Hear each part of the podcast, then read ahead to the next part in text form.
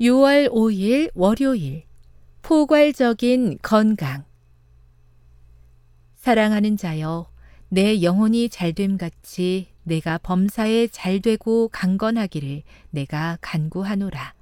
요한 3서 1장 2절 1863년은 재림교회에서 매우 도전적인 한 해였다. 그해 초 제임스 화이트, 엘렌 화이트 부부의 두 아이가 디프테리아에 걸려 심한 인후통과 고열에 시달렸다. 남북 전쟁이 한창이던 1863년 3월 3일에는 새로운 징병제가 정해져 북군에 지원하지 않은 이들이 큰 위협을 받았다. 교회 조직을 이루는데도 많은 에너지를 쏟아야 했다.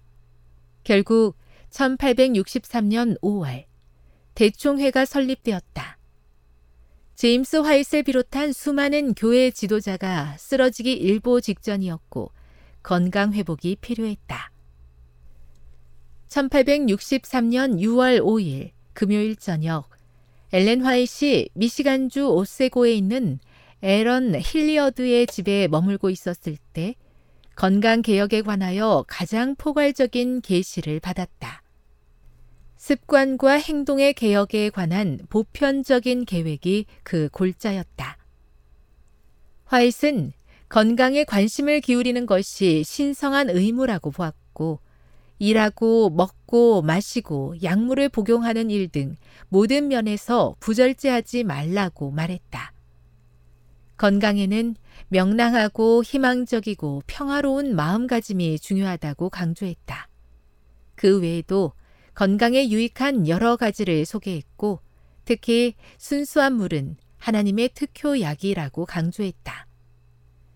이 계시로 새로운 재림교인 생활 방식이 시작됐고 후속 계시와 과학적인 발견들을 통해 발전했다. 습관과 입맛을 바꾸기가 쉽지 않다는 사실을 대부분 경험해 보았을 것이다. 고기를 매우 즐겼던 엘렌 화이트는 육류를 끊고 빵에 입맛을 들이기까지 인고의 시간을 보냈다. 유혹을 느낄 때마다 그는 자신의 배에 손을 얹고 말했다. 한 조각도 먹지 않을 테야. 단순한 음식이 아니라면 손도 대지 않을 거야. 죄로 물든 우리 본성은 자신의 습관과 입맛에 맞게 하나님의 법칙을 비틀려고 하지만 우리는 식욕을 통제해야만 한다. 하나님은 삶의 모든 영역에서 우리가 건강하기를 바라신다. 그분의 은혜에 힘입어 그분의 법칙을 따르자.